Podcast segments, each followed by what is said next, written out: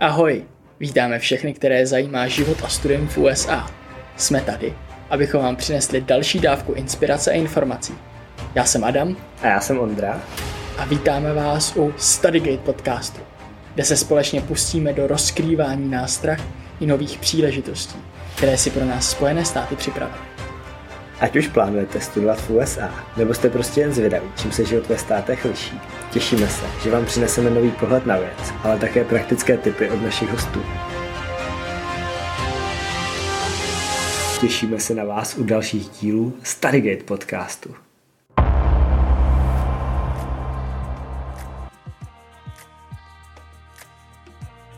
Takže sem tam jsme chodili běhat, ale vlastně nevím, či mě tady ta odpověď zajímala. Že jste běhali schody Rockyho. Hmm. Philadelphia dost jako své rázný město, že? tak ty videa vás tak jako průběžně připravujou.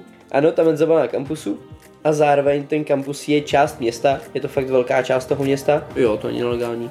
No, Je to nelegální.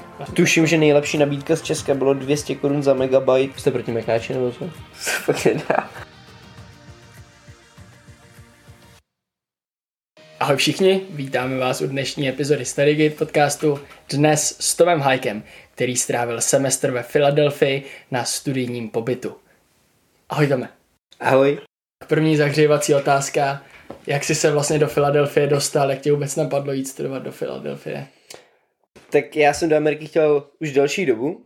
Měl jsem vlastně takový dva středně dobrý důvody, kam vyrazit, respektive jako dvě takové kritéria. To první bylo, že jsem chtěl nějaký velký město, což Philadelphia je. Navíc je kousek od New Yorku a je kousek od Washingtonu, takže to bylo super na cestování. A druhým důvodem bylo to, že jsem hledal místo, respektive město, kde se budou hrát všechny čtyři základní americké sporty. Což znamená hokej, basket, baseball a americký fotbal. To je zajímavý důvod, to jsem ještě neslyšel, takže to byl ten hlavní důvod, teda asi předpokládám bylo i to studium, ale tady u toho bych se chtěl dát zastavit, u tyhle sportovní tý. Ty se rád koukáš na ty sporty, nebo si tam chtěl jít na všechny ty ligy, nebo vlastně, proč to bylo to jedno z těch kritérií? No vlastně mě jako lákalo zažít tu atmosféru. Mhm. Jaký to tam je, protože vlastně vidíš to v televizi, v NHL si často mluví, ale pak kouknout se tam je něco úplně jiného. A to se možná můžeme zastavit, na jakém sportu jsi tam třeba byl a jak jsi to užil tam. Mají asi obrovský stadiony, si dovedu představit. A Philadelphia je docela známá svýma sportama, tak jaký to bylo? A měl hrozný štěstí, protože v tom roce, kdy jsem tam byl já, tak oni vlastně skončili nakonec teda druhý v americkém fotbale. Prohráli vlastně v Super Bowlu. A zároveň skončili druhý i v, v baseballu. Basket tam nevím, jak skončili a hokej tam se drželi tak jako v půlce. A, a vlastně se svým fotbalovým týmem, jakožto evropským fotbalovým týmem, nebo respektive týmem evropského fotbalu a skončili taky nějak, tuším, vlastně to byl takový rok druhých míst.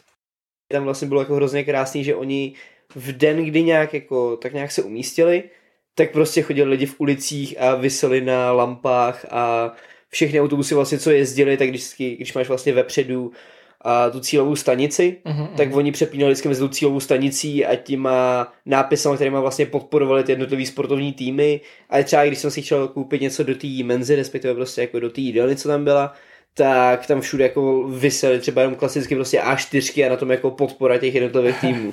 Takže hrozně moc to prožívali. Já jsem se s tím taky setkal v tom ohledu, že ty studentský sporty jsou často ještě populárnější než pak ty profesionální. Takže ta atmosféra na stadionu asi musela stát za to, co? A jednoznačně, ač nutno podotknout, že vlastně až těch pokročilejších, až těch pokročilejších kolech. Hmm. Že třeba, když vlastně vezmu ten hokej, tak určitě v Česku, a je to možná zarážející, ale v Česku jako od lidí je lepší atmosféra. Na jednu stranu, oni jako by měli udělat mnohem lepší show, prostě ten videomapping, co byli schopni udělat na let a, a všechny ten marketing okolo je prostě naprosto úžasný a fakt to člověka vtáhne. Ale ku podivu třeba ty fanoušci nefandějí tolik jako v Česku. Což nikdy to je lepší v tom, že tam určitě nemají jako tolik nějakých jako radikálnějších fanoušků, takže je to prostě víc family friendly. Na druhou stranu třeba chorálů mají míň. Byl jsi tam teda takhle na hokej a ještě na jakém sportu se byl Byl jsem na hokeji, byl jsem několikrát na tom baseballu, ten mě vlastně chytl na konce asi nejvíc.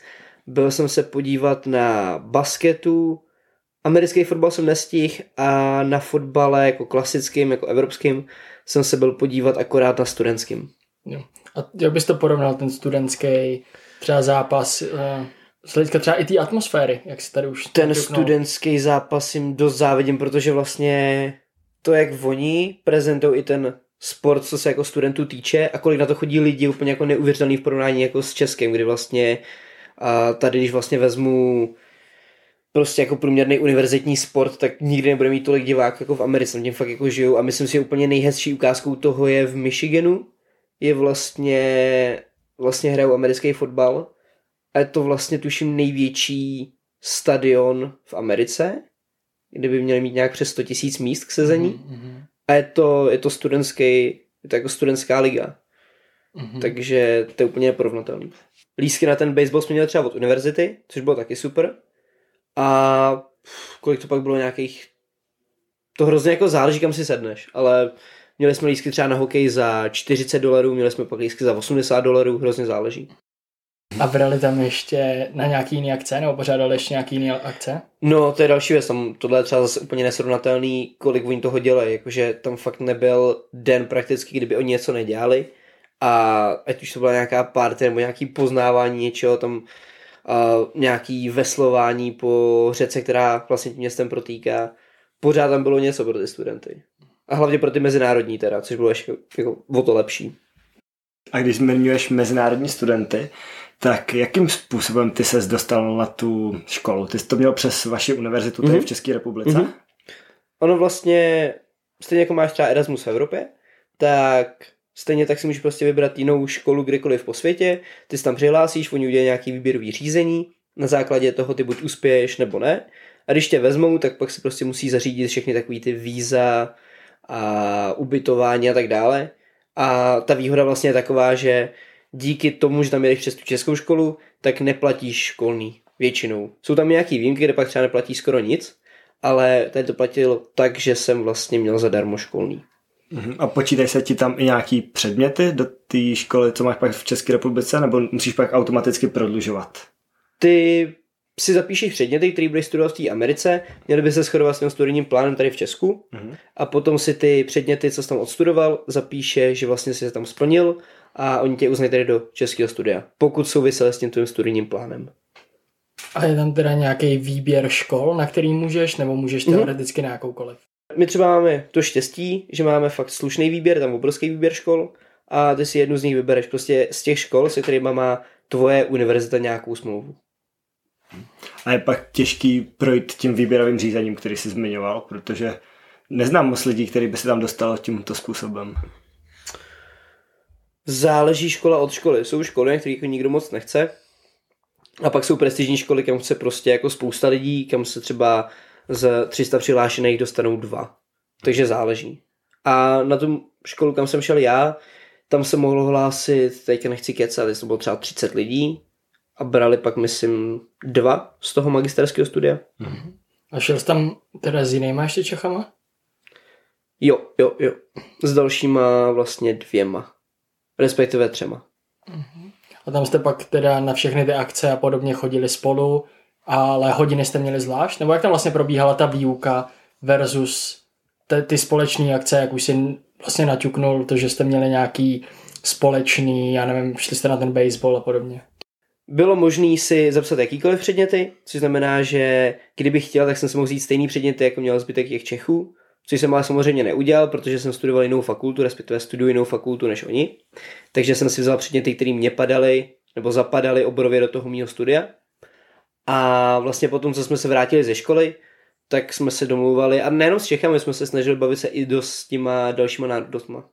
Takže Evropani, Jihoameričani a všichni možní další. A jak prosím tě fungovalo to výběrové řízení? Vy jste tam psali nějaký testy nebo motivační dopisy, nebo to bylo čistě nějaká loterie? Ty, jak se zaregistroval, tak se bral primárně tvůj studijní průměr.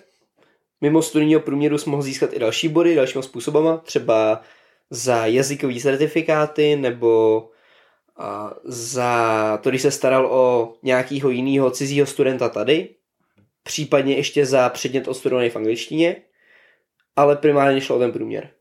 A podle toho tvýho studijního průměru vybírali, koho tam vylifrujou. A uznali ti teda nějaký předměty? Všechny předměty mi uznali.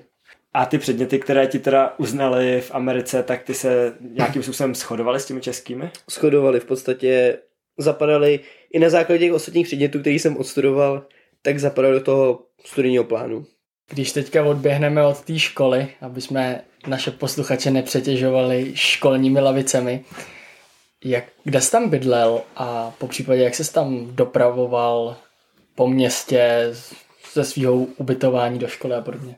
Bydlel jsem v místě něco mezi kolejema a hotelem, což znamená, že to bylo studentské ubytování, ale kdybych vlastně řekl koleje, tak bych dost urazil to místo, protože to byla krásná 24-patrová prosklená budova, kdy v, nej, v nejvyšším patře byl bar a reálně každý ten pokoj měl, svůj, měl svůj obývák a tak.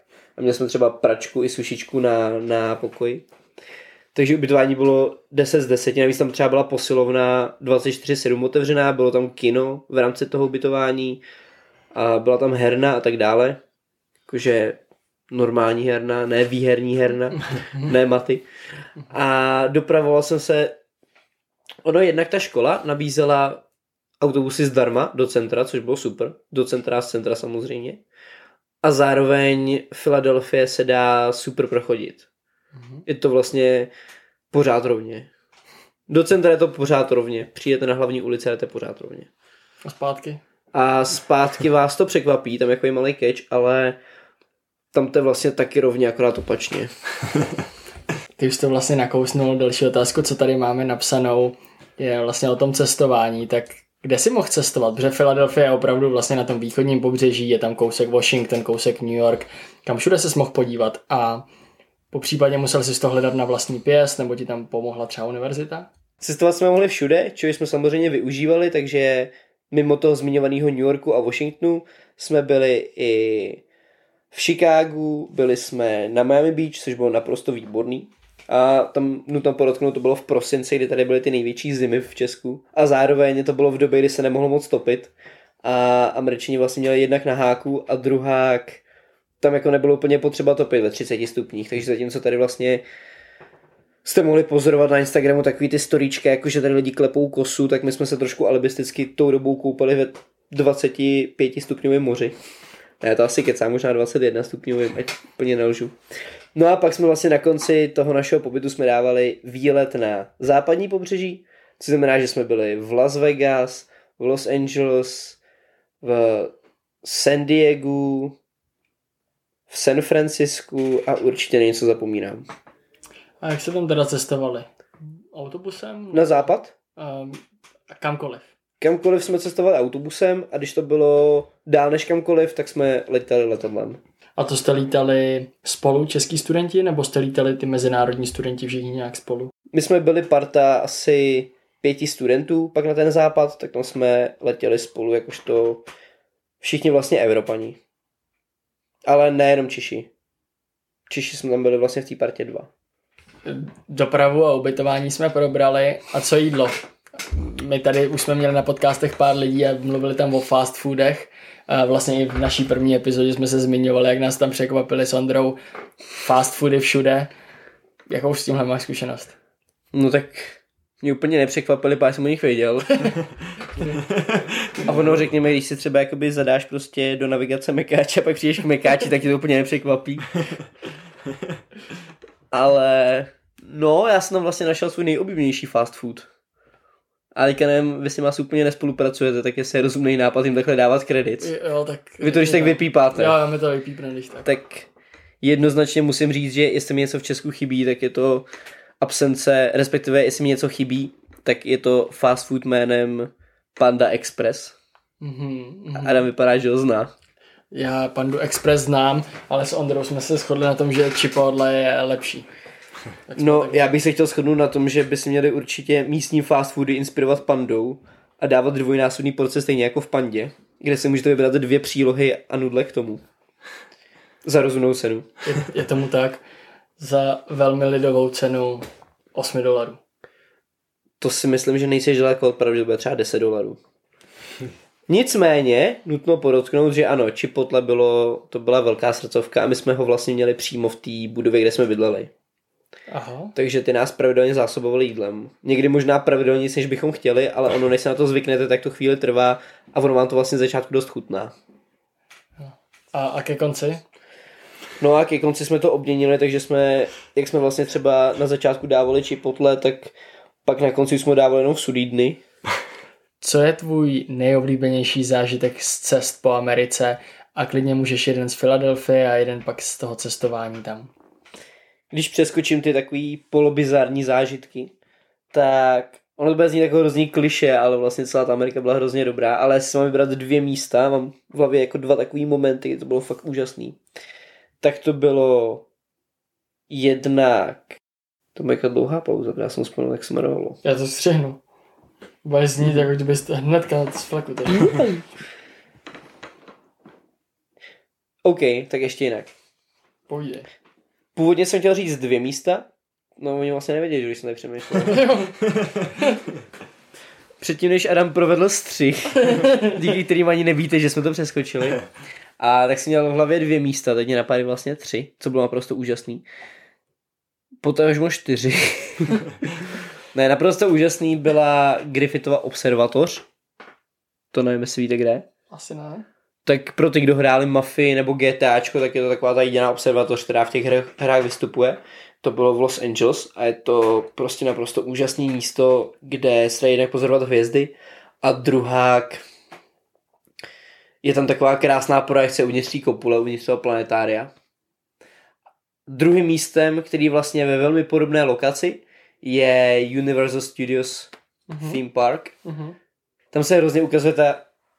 No ukazuje se, ale krásně se ukazuje. Krásně, hodně krásně. Tam se hodně krásně ukazuje ta americká mentalita, kdy prostě všechno je možný a všechny takové ty hry, co znáte, nebo případně jako filmy, nebo třeba Harryho Pottera, tak tam prostě mají jedna jako jedný udělaný bradavice, včetně všech možných horských drah a tak dále, což bylo prostě neuvěřitelný.